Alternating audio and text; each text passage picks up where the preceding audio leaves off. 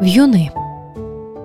Як він злякався під грудьми, наче холодна блискавка тенькнула, скочив у бік та просто в заболочену осоку, і вже звідти приглядався Гаддя. Та ще й подумати не встиг, а десь в глибині розуму майнуло Гаддя. В невеличкій старичці вони клубилися ліниво, і було їх просто багато. Але вже за мить зрозумів не гаддя, то були вугри. Він вперше так пробирався цим бережком, ближче до озера. Літні дні сонце припікає, тож підсохло. А що тут безпечніше, то вже безперечно. Це в нього обов'язок такий малий, то не приверне більшої уваги, пройде, донесе до сховку, приготовлене матір'ю. Звісно, харчі. Те чи те вибір не такий багатий, та все ж підмога тим, що в Криївці. Там у них що? Якась крупа та мука, сало чи смалець припасані наперед. А тут щось свіже то пироги, то голубці, то ще щось. Молоко свіже в баклажці, та їхня баклажка. Вони десь роздобули велика до двох літрів і закручуються, то вже геть зручна.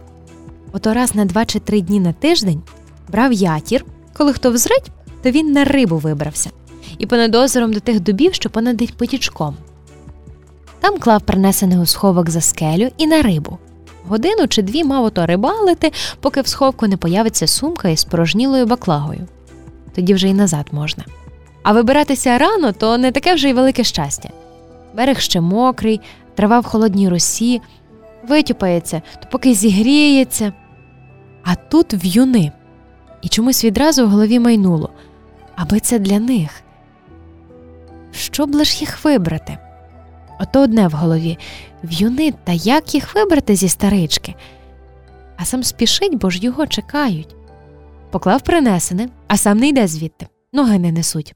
Знає, що не має права напрошуватися на зустріч, на розмову, має чекати край озера, а ноги наче прикипіли до стежки.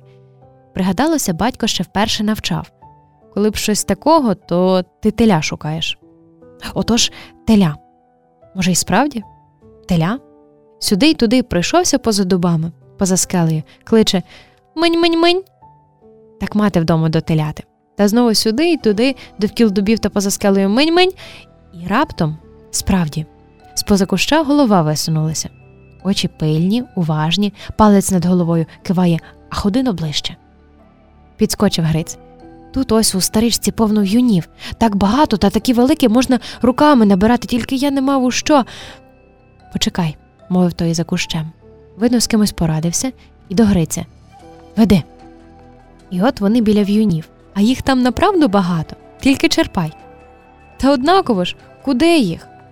А той повстанець знімає штани, зав'язує холоші. Пакуймо сюди. Не стримався Гриць. Їй богу, не хотів же а от засміявся.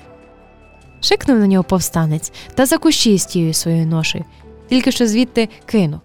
Можеш три дні не приходити. Нам вистачить.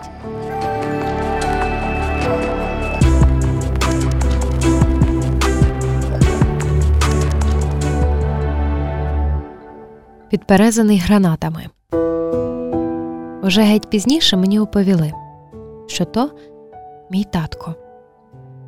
Отой високий, з розметаною на вітрі чуприною, з розхристаними під грозовими вітрами грудьми, в плащі, що крилами метляється у вітровому шаленстві. А під плащем що? Ви справді не бачите що? Так, не видно здалеко, а звідсіля то й зовсім не видко, і не здогадатися. Бо там у нього зв'язка гранат на поясі. Він іде до машини, біля якої стоїть групка офіцерів карательного загону він іде здаватися. Ті офіцери певні, що він іде здаватися, бо безвихідь, бо їхню чоту оточили, бо набої закінчилися, бо побратими постріляні лежать. Ото тільки він, той, що йде здаватися. Це мені вже аж геть пізніше будуть оповідати, що всі думали, наче він іде здаватися. А в нього під розкриленим на вітрі плащем гранати. Він підійде до них геть близько, і вони аж тоді виразно побачать, що він поранений, що цівка крові дзюркоче по щуці, що й ліва рука, наче перебита. І вони закричать Не стріляти! Це чотар! Він нам живий потрібен. А йому потрібно підійти геть близько, ще кілька кроків. і тоді він встигне розімкнути пальці правої руки, ті пальці, що притримували чаку від гранати. А це так мені розповідали вже пізніше. І це була правда, яку можуть засвідчити оті розметані вибухом карателі, які все ще кричали: Не стріляти, він нам живий потрібен.